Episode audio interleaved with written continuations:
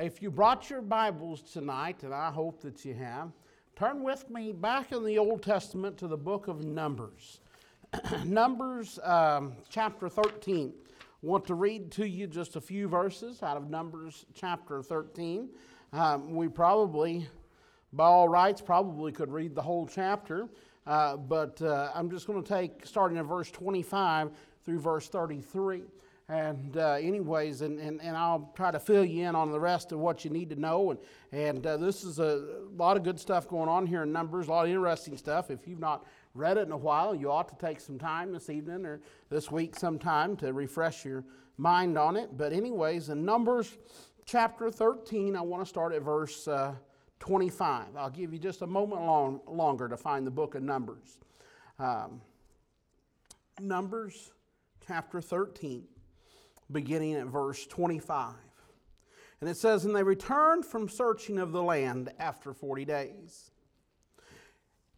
And they went and came to Moses and to Aaron and to all the congregation of the children of Israel unto the wilderness of Paran, to Kadesh, and brought back word unto them, and unto all the congregation, and showed them the fruit of the land.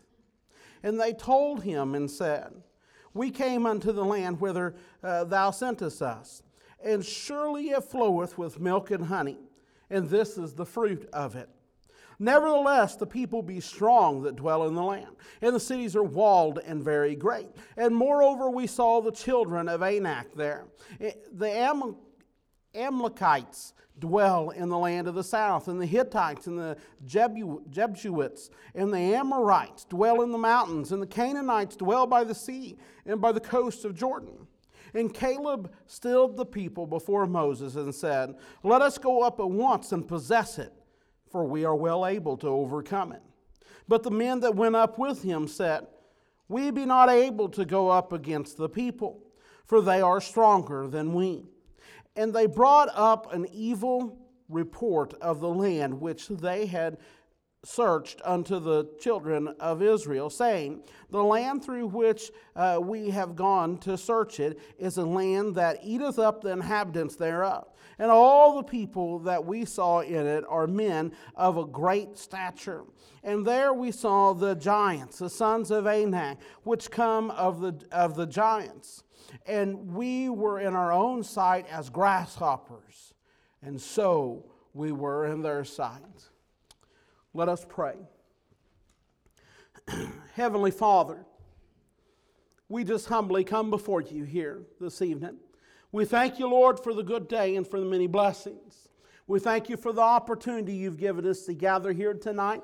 We thank you, Lord, for our church family. We thank you, Lord, for each one who made the effort to come out tonight. We thank you, Lord, for the nation that we live in. Every blessing, every breath that we draw, it's a gift from you. We thank you for the many blessings that you poured out on us. But we thank you most of all for your Son, Jesus, Lord God, that you give him so that we might have life.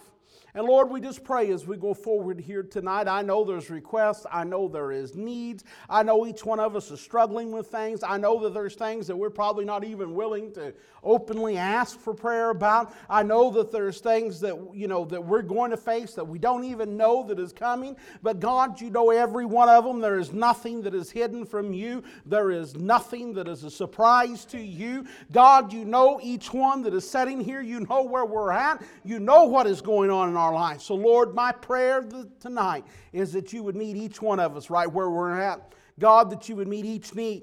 Lord, that you would encourage us, that you'd lift us up, that you'd strengthen us. God, that you'd draw us near to you. Lord, that we might leave here. And even though we've come in and we probably have thought about things and that trouble us, and we've battles to face and our own giants that are what appears to be giants ahead of us. But God, let every one of us leave here tonight saying that we have been in the house of God, that we have met with you and we have worshiped here tonight. So God, my prayer is that you just have your way. You just continue to have your way and your will in our service here tonight and in our midst. God, move as only you can move, and we'll give you the glory for it. Lord, if there is any among us here tonight that's not saved, my hope and is that everyone here is saved. But I don't know that, but you do. And so, Lord, if there's any among us that's not saved, or maybe any that's backslidden, or just not sure where they stand with you, or not on firm ground, Lord, let tonight be the night that you'd shake them, that you'd wake them, that you'd convict them, and they'd repent and get things right with you, get things sure, get things firmed up before it's too late. Lord, I'm asking that you'd have your way and will in the heart and in the mind of each one that is here tonight. And my prayer is that we would be open and we'd be receptive and we would hear what you would say by your Spirit tonight. And Lord, let me ask one more thing. I can't preach without you, and I know that. I feel, Lord, every time I stand here, I feel that I am inadequate, ill-prepared. Lord, I just feel like that I know, lest you give me it to say, I've got nothing worth saying. So, Lord, I'm asking that you'd clear my mind of everything except for your thoughts, your message, your words, what you'd have me to speak tonight. And, Lord, just to be sure that I don't mess anything up, I'm asking that you'd place the very words you'd have me to say on my tongue tonight and help it to just roll right on off. Lord, my desire is to preach from my spirit to their spirit, Lord, tonight. To be your messenger, to please you and bring you glory. So, Lord, I'm asking that you'd preach me one more time here tonight, and I'll be sure and give you every bit of the glory for it. God, have your way and your will in our midst. Let your presence be known and be felt here. Lord, we love you, we worship you, we praise your holy name. We ask it all in the precious and holy name of Jesus. Amen. I want to preach to you tonight about choices. I heard somebody say one time, and I tried to remember who it was. Now, I don't know. I'd give them credit if I could. But we choose our joys and sorrows long before we ever experience them. It is the choices that we make in life that determine whether in the future we will reap joy or we will reap sorrow, right? I mean, you sow and then you reap what you sow. And so the choices that we make today, right, decide what we reap in the future, whether it is sorrow or whether it is joy.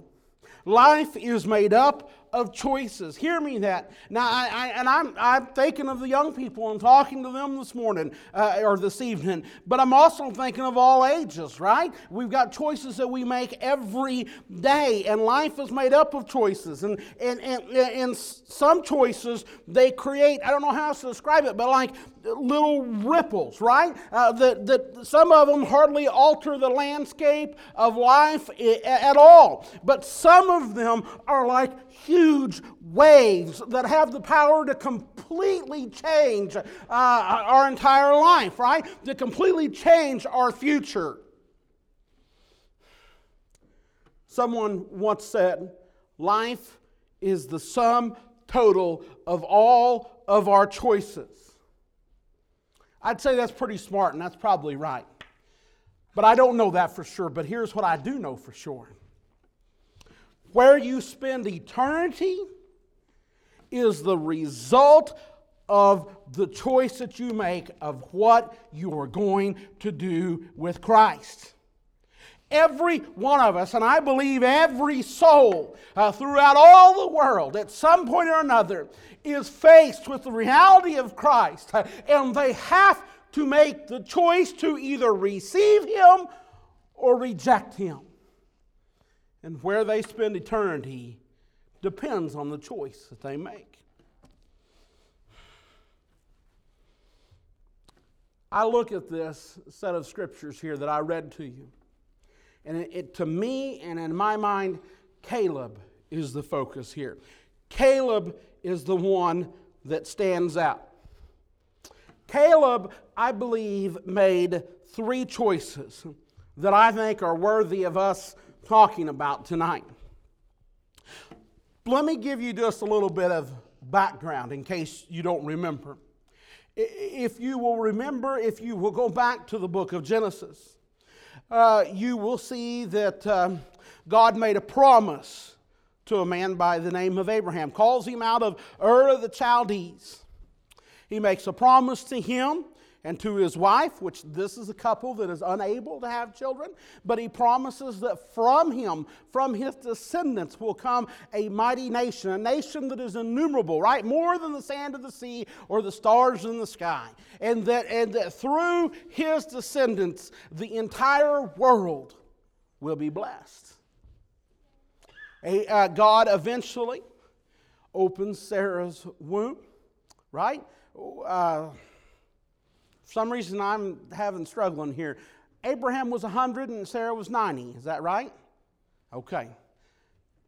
At the ripe old age of 90, God opened Sarah's womb. Right? Abraham and Sarah had tried to fulfill the promises of God in their own way. Right? That's Sarah had given her handmaid Hagar to Abraham to father a child with, which the child's name is Ishmael. Right? What come of Ishmael is nothing but trouble. The Middle East is still fighting and in turmoil because of that decision. Talking about choices. And so anyways, the time comes when finally they believe God. God opened the womb of Sarah. Sarah is born Isaac.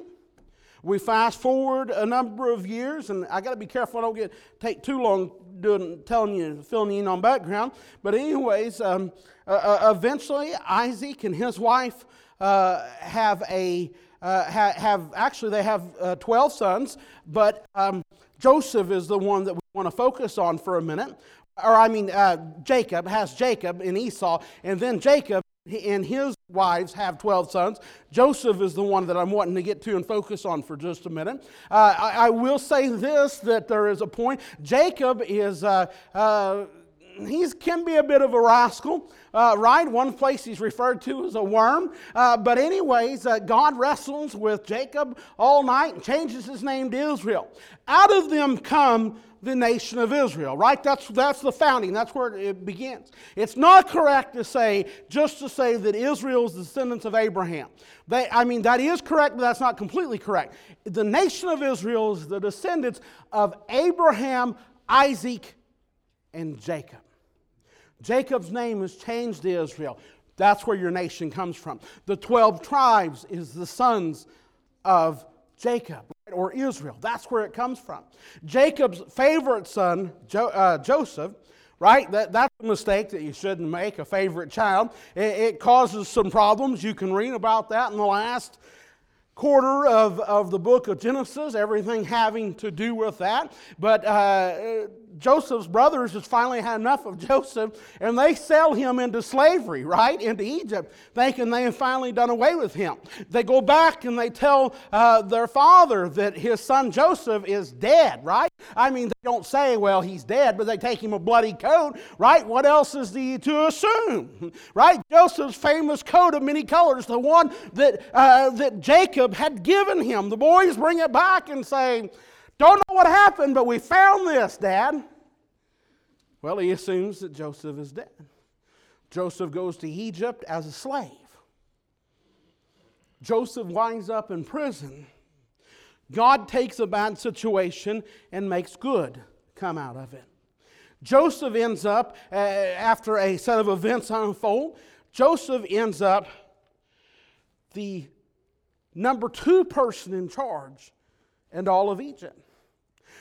When drought comes, Joseph, really it's God through Joseph, is who is responsible for saving the nation.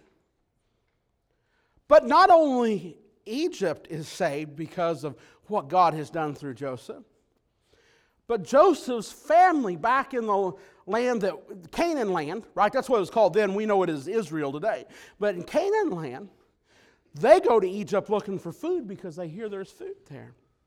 And so there's a reuniting that happens, right?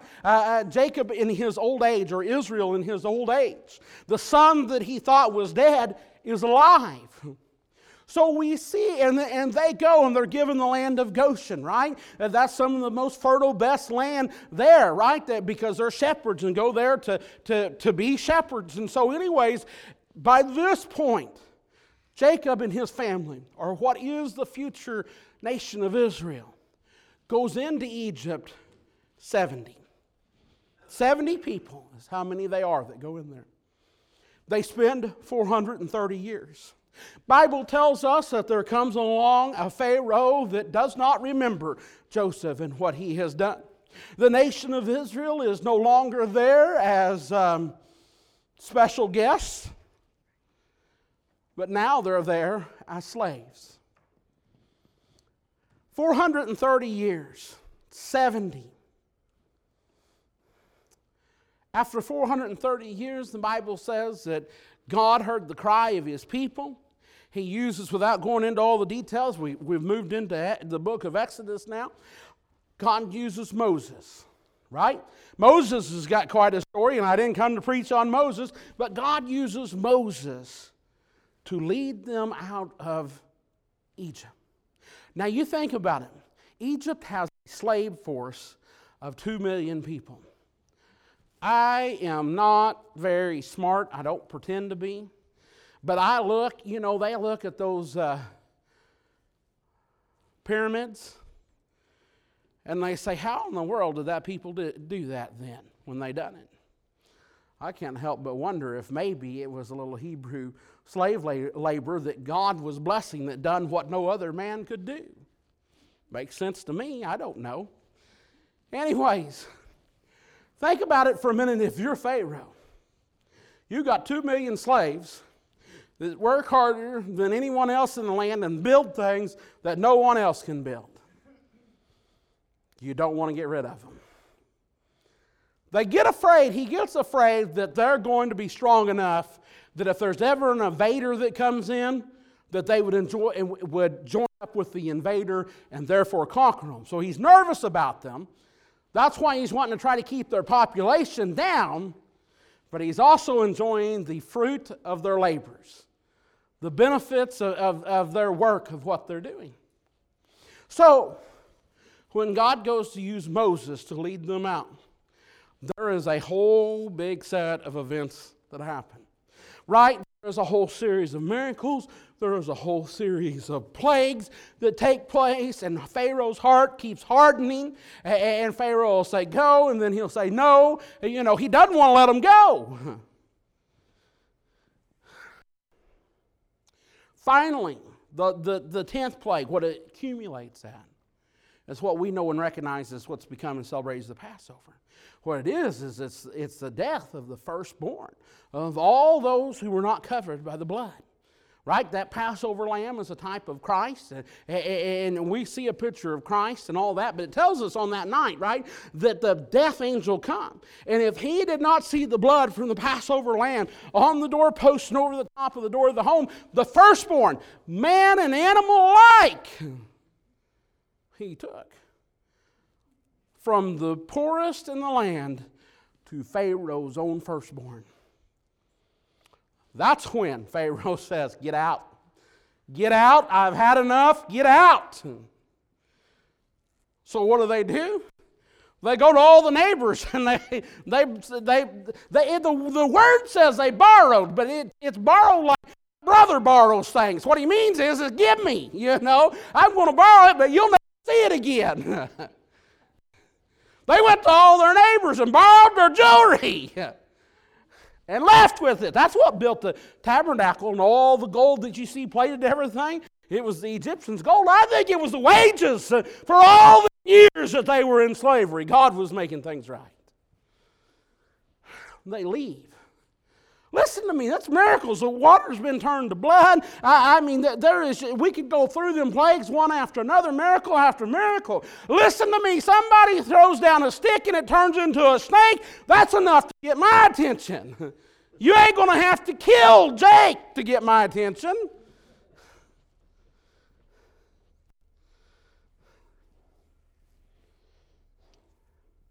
They've gone through all this. They've witnessed all this. God brings them out, delivers them out. They are on their way out of Egypt. They are headed to the promised land. When they get to the Red Sea, right, Pharaoh changes his mind again. Right, he lets them go. Once they get out, the next day Pharaoh's thinking about it. Pharaoh's We made a mistake. He gets his army together. Let's go get them slaves and round them up and bring them back. So he chases them all the way when they get to the Red Sea.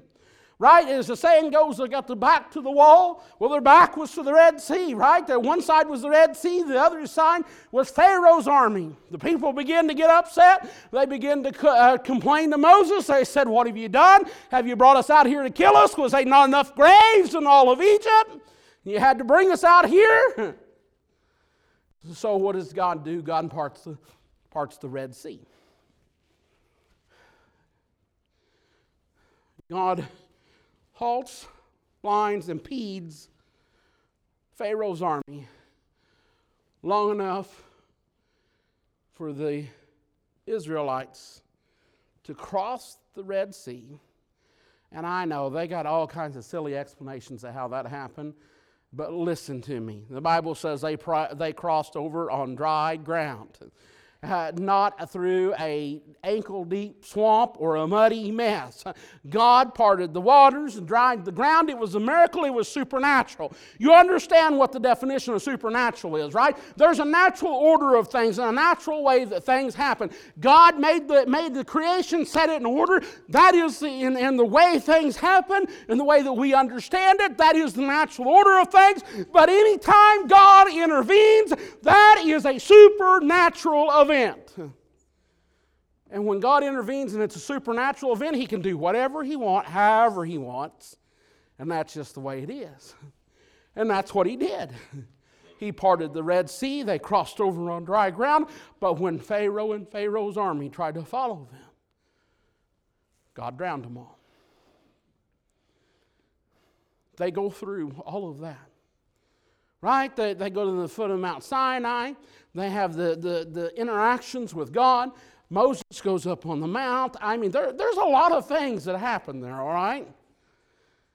They've been through all of that. Now, we're all the way, he's given the law, the tabernacle has been, the instructions, it's all been built. I mean, they have seen miracle after miracle after miracle. They have seen water come from the rock, you name it. And God sends them. And I was always kind of confused because if you read in Deuteronomy, it's worded a little bit different. It's getting at a different point. But here in Numbers, if you go to the first of chapter 13, he says, send you out 12 spies. One is a head from each family, okay, of the 12 tribes. Send them to spy out the land. He's saying, try me. Test me. See if it's not what I've promised. He's also testing. He's inviting them to test him, but he's testing them at the same time. What kind of report are they going to bring back? Are they going to be excited and ready to go, or is it going to scare them off? So they go into the promised land, right? The Canaan land. 40 days and 40 nights they're there spying out the land. They see, as I read to you, it is truly a land flowing with milk and honey. Not that literally there's rivers of milk or honey, but it was kind of a saying that they used. Milk and honey, that was the food of kings, of the ultra rich. I guess some could even say that would be the food of the gods. And so, anyways, I mean that's how it's viewed. And so, anyway, so what they're trying to say is that this is a good, fertile land. Right? The cluster of grapes they bring back is like nothing that any of them had ever seen before. The figs was just absolutely unbelievable. It is truly a land flowing with milk and honey. But it is also a land of a fierce people. There is many different tribes or nations of people, right? They're fortified cities, walled cities. These guys are big. I mean, it even ends with he's saying, we are like giant, or I mean, we are like grasshoppers. They're like giants, and we're like grasshoppers. Now, the thing that stands out to me, and I'm getting ready to get into it, is Caleb's response.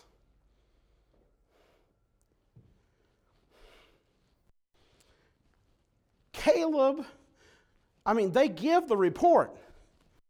Nobody disagrees what is there.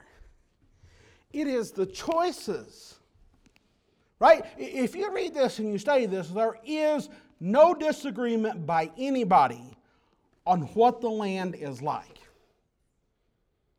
Even when they say there's giants there, Caleb doesn't say, oh, well, that's an exaggeration. Them old boys are pretty big, but they're not giants. No, there is no disagreement on the description. But Caleb makes some choices. And that's what I want to preach to you about tonight. First of all, Caleb chose to believe what God said over what he saw. Right? Caleb saw the same thing the rest of them saw. Right? There is no doubt, fortified cities. These are a mighty people. In their natural state, they could not conquer this. They could not defeat this. They had had no training as warriors. This was not a foreign army that was well equipped and well trained moving in, right? Of the 2 million, the majority of them are women and children. They've got all the old men too. When we get fighting age men, we're getting way down in the number, and these are slaves. All they know how to do is make bricks. They can build. They don't know how to fight. Not like a trained army. The fortified city is extremely hard. The walled city is extremely hard to take. It takes a well-trained, equipped, supplied army led by a general who is practically a genius when it comes to tactics to be able to take a well-fortified city. Not a bunch of slaves and farmers.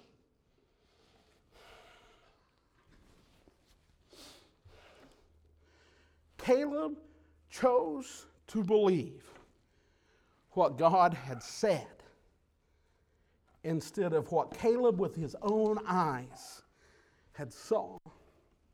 Because Caleb believed when others saw giants. Because Caleb believed God. When others saw giants, Caleb saw God.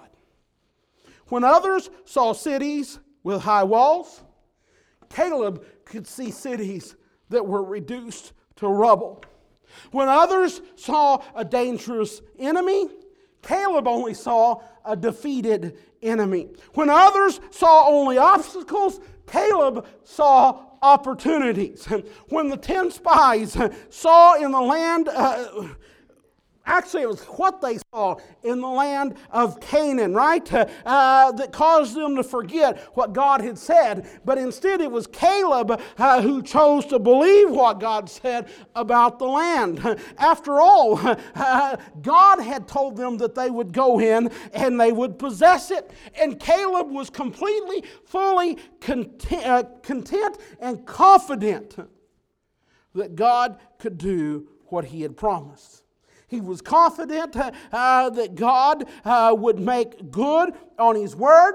And let me tell you something, church, tonight. You are standing on sure ground when you stand on what God says. Caleb chose to rest on the Word of God, right? The one who cannot lie. Caleb chose to focus on God's power rather than the problems that were in front of him. Now you start thinking about that. Isn't that a mistake that we make? We focus on the problems that we can see instead of the power of God which we can't see. We focus on the seen instead of the unseen. But you see, Caleb was able to look beyond himself and his problems.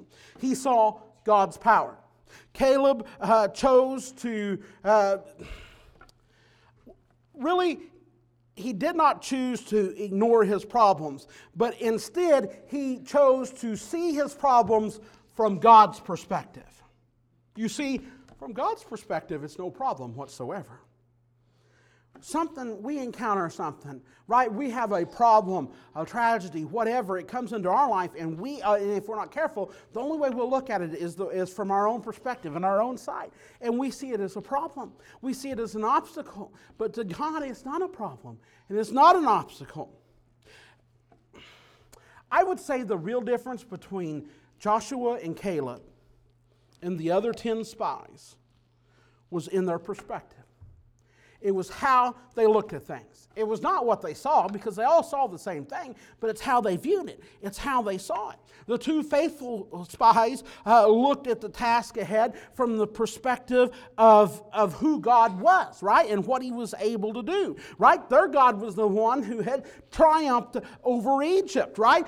Their God is the one who had triumphed over Pharaoh. It was their God who had done the impossible. It was their God who had brought them across the part of the Red Sea so they could cross over on the dry ground, right? But you see the ten spies, they had forgot all about that. They were just looking at the problem ahead, and they saw things. They saw the task at hand from their own abilities, right? Their own ability to accomplish it or not to accomplish it. And the giants of the land were too much for them to handle, for them to tackle.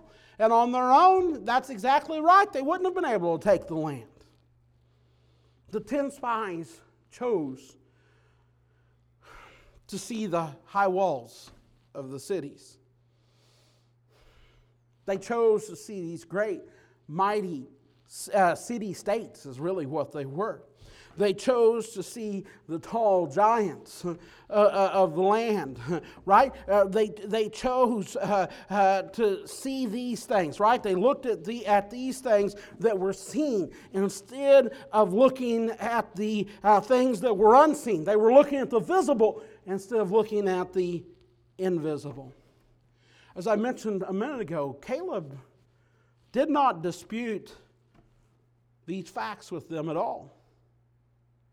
But you see, he didn't draw the same conclusion that they drew. The 10 spies were looking at things through their natural eyes.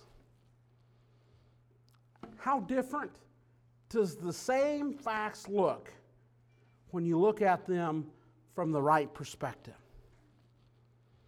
You see, the 10 spies looked at this situation as if it was all about them and their resources and their abilities and their strength. The 10 spies is, like I said a second ago, is looking through it their natural eyes. That's why they said, we are not able to go up against the people, for they are stronger than we. Nobody is questioning that. That is a fact. That is the truth. They saw the problem. They saw the giants in the land and the walled cities. And they saw themselves as grasshoppers, meaning they were totally unable to meet the challenge. Take that and compare that to what Joshua and Caleb, what their response was, right? They saw things through God's eyes. The people of Canaan. See, in their perspective, it was just the opposite. The people of Canaan were like grasshoppers compared to God. Instead of comparing themselves to them, they're seeing it through God's eyes. They saw the same facts that the other 10 saw, only they chose to see them from God's perspective. They chose to see how small. Well, let me just say this. We have the choice. We can choose to see how small we are compared to those giants, or we can choose to look at how small those giants are compared to God. I want you to notice that Joshua and Caleb, and I've alluded towards this already, but they did not deny there was a problem. In fact, they acknowledged it, but they were unmoved by it, unwavered by it. They were not discouraged by it. The focus of their hearts was towards God. They saw that they were well able to overcome the problem because God was with them. And one last thing that I want to point out to you tonight is Caleb chose not to be influenced by those around him. He was in the minority big time. And he chose not to be influenced by them. You see, he chose to do the influencing rather than to be influenced. He chose to lead others instead of just following the crowd. Let me ask you the question tonight. You start thinking about your own life, right? We need to start bringing this thing home. Do you influence, or are you the type that is influenced? Me and Jennifer have tried to teach our family, our kids. And of course, we've tried to live this in our own lives also. But we've tried to instill from them from the time that they started school, right? From the time they started school or started preschool and then school, right? They were going to be around some kids who didn't have the same upbringing that they had, didn't have the same values that they had, that we had instilled in them. And they were going to have to make choices. And they were going to have to choose who they were going to spend time with, who they were going to hang out, who they were going to call their friend, and who they weren't. And the one thing that we told them over and over and over again, whatever relationship that you're in, whatever friendship you're in, whoever you're hanging out with, make sure that you're the one that's doing the influencing instead of the one that is being influenced. Make sure you're the one who is setting the godly example instead of you being influenced by their ungodly example. Now listen, there's a lot of disagreement in the church world about this very thing right now. And yes, we're not to be isolationists. We're not to separate ourselves. I'm not saying that you can't have any ungodly friends. Absolutely. I mean, we need to reach as many people for the cause of Christ as we possibly can. But the thing that you've got to check, that you've got to make sure, is who is doing the influencing in that situation. Are you influencing them for God? Are you influencing them for right? Are you having a positive effect on them? Or are they having a negative effect on you? Are they influencing you for the world and the world's values? That is where you've got to draw the line. That's where you've got to guard yourself, right? You've got to guard your soul, your salvation, however you want to say that. Not that some person can come along and steal it, but you can sure allow yourself to be deceived. You sure can allow yourself to be influenced until you may start making the wrong decisions, and the next thing you know, you are not even following the Lord anymore. Far too many allow others to influence them to do wrong rather than them influencing others to do right. Listen to me. Don't sit here and think, oh, well, this is good for the kids. Listen, it is for every single one of us. Every one of you. I don't care if you're 10 or if you're 80. You are either influencing people or you are being influenced by people. You know what? Now this is just Justin's thought for just a moment. But I actually think, after reading and studying this, I actually think that Caleb influenced Joshua. Joshua does act. Now we always say Caleb and Joshua, and we really think about Joshua the most because Joshua ends up being Moses' successor, and he's the one that leads them into Canaan land. He's the one, whenever you get to, after Deuteronomy, you got the book of Joshua, and it's about him, their conquest, leading them into the land of Canaan and them conquering and taking the land. And he's the one that, God has picked to be, take Moses' spot as their leader. And so we think about Joshua a lot. But if you look at this story, all through chapter 13, Joshua is named as one of the ones that is going, right? He is the one that is of the Let's see, he's the tribe of Ephraim. He's the one that the spy that's going. But when they come back and give a report, Joshua actually doesn't say a word. It's Caleb that does all the talking. It is not until you get to chapter 14 and verse 6. And that's where it says, and Joshua the son of Nun, and Caleb the son of Jephunneh, which were of them that searched the land, rent their clothes. And then you go on and you can read about what they said and the rest of their response and all that. But Joshua is not mentioned until then. I almost see Joshua, now this is just my opinion. The Bible does not say one way or the other. But I almost see Joshua kind of just, whenever they come back and give their report, and Caleb is making the case for them to go, I see Joshua just kind of taking it all in. I actually think that what Caleb did influenced Joshua for right. I don't know that for sure. That's just kind of the way that it looks to me. Regardless, my point is, we are always influencing. And you'll have the opportunity. There'll come the time, the place where either you're going to take a stand for God or not. You better take a stand for God. You better not miss that opportunity. There might be a Joshua there in the crowd that stands up with you. You know, talking about, we got to be careful because we're always influencing. I heard a joke or a couple jokes that I thought was pretty good that I think kind of illustrates this. There was a mother who took her young son shopping with her.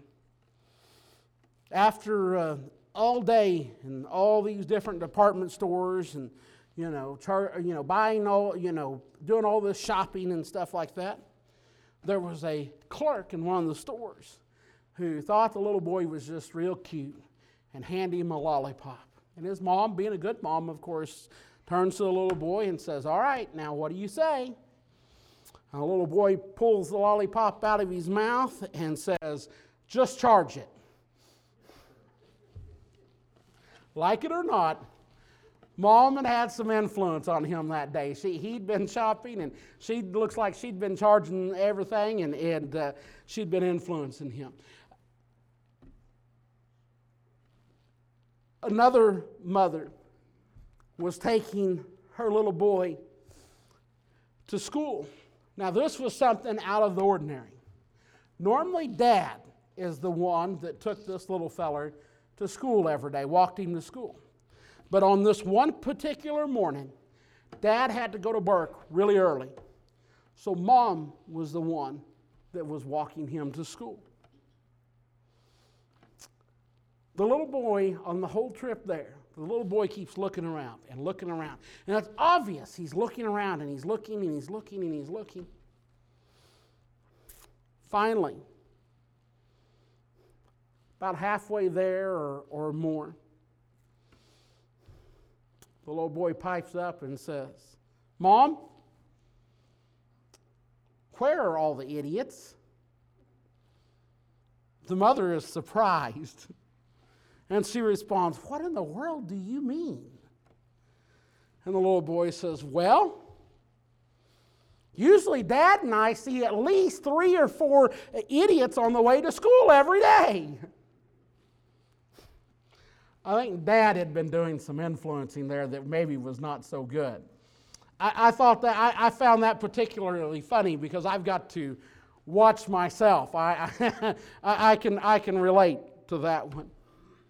My point of that, I know they're corny jokes, but my point of that is that we are either influencing or we're being influenced. So often we will allow others to influence us to do things that we had not do, right? We can let others influence us to keep our mouth shut when we should speak up for the Lord.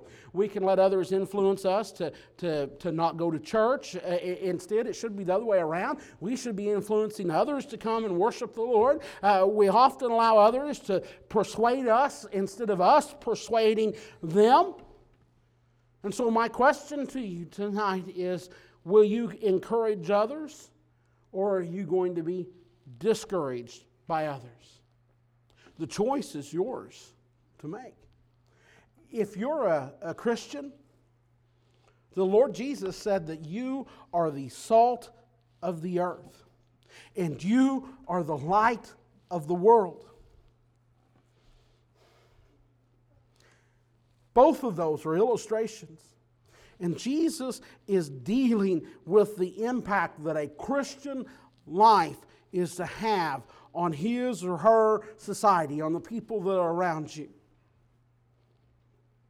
As the salt of the earth, we are to permeate our society, right? We are to have an effect that just keeps working through it. As the light of the world, we're to shine that light, right? Light into darkness. We're to radiate in our society. We're to be the salt that combats the world's corruption. We're to be the light that dispels the world's darkness. We are to influence the world instead of being influenced by the world. I read a thing just a little while back about a man by the name of Dr. John. I believe you say his last name, Geddy. Geddie. Anyways, he went to this island. It's off the coast of Australia. It's in the South Pacific Ocean. He went there in 1948 as a Christian missionary. 1848 as a Christian missionary. And he worked there for the Lord for 24 years. He spent the rest of his life there as a missionary. There was a monument that they erected years later on the island to him, in memory of him. And on it are inscribed these words: "When he landed in 1848, there was no Christians. When he left in 1872, there was no heathen." Right? This was a man like Caleb. He chose to influence others instead of being influenced by others. I told you when we started that we're the sum total of all our choices. What deliberate choices are you going to make? It's not in life's chances, but it's in its choices that joys come to the heart of each one of us. Our life is shaped by our choices. Our eternity is determined by the choice that we make today. So what choices have you made? Have you chosen to follow Jesus? If you have, praise the Lord. As you go out into the world and you leave here, what choices are you making? Are you influencing the world for Christ? Are you being salt? Are you being light? When you go to work tomorrow or wherever you might go and interact with people this week, who's having the influence there? Are you? Or are you letting somebody of the world having the influence? Choices are ours to make. Who are we going to be? Are we going to be a Caleb, or are we going to be one of the other 10 spies? Would you stand to your feet? I want to open the altar, and I want to give you a chance to come tonight. Spirit of God is dealing with you. Would you come tonight? If you've got a need, if you've got a heavy burden, would you come tonight? Whatever it is, would you come tonight? Don't miss this opportunity.